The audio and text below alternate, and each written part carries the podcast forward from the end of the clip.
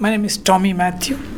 Uh, I represent Fairtrade Alliance Kerala, a small farmer organization uh, in um, the Indian state of Kerala. We've reached a situation where there's total collapse of the food security of Kerala because the farmers have shifted to cash crops. And the cash crop economy itself has collapsed uh, because it doesn't fetch a remunerative price anymore. And uh, we had fairly controlled markets at one point of time in, in uh, cash crops, especially in cashew, for instance, where the government used to buy the cashew at a predetermined price to supply to the cashew factories that were run, uh, partly in the public sector. Kerala was considered the cashew capital of the world. It had excellent processing facilities. It committed to the international markets about 60%, 60 to 70% of the cashew produce.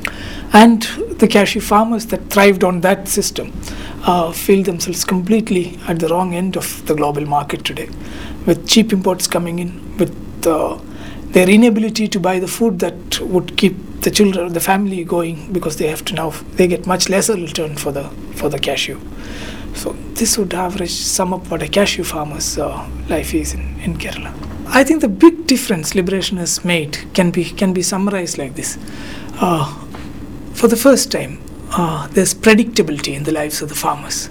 They know what to expect from their nuts uh, market. Secondly, there's so much of ownership. They own the company to which uh, they are selling their own nuts, and uh, that sense of ownership about you know uh, a company that exists for their own uh, good, a company that buys from them but sells on their behalf makes a huge difference.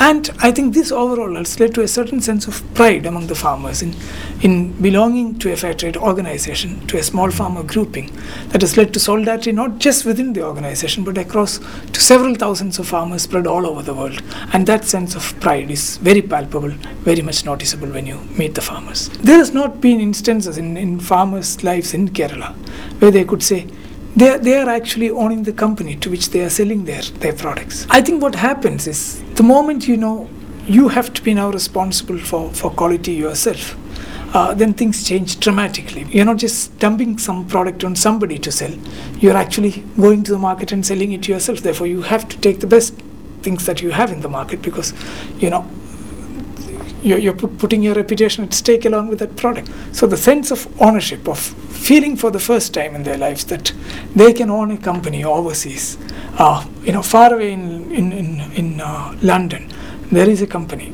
It's called Liberation. They see the posters, they see its name, you know, all over, and they they now know, okay, we own that company, and these nuts that we sell are in fact going to that company. When consumers look at this product, they know that they're not just buying from XYZ company that buys and pays a fair trade price. They are buying from a company that is not just paying a fair price, that is sharing its, its profits with the, with the people who produce these nuts that we consume. I think that makes a huge difference.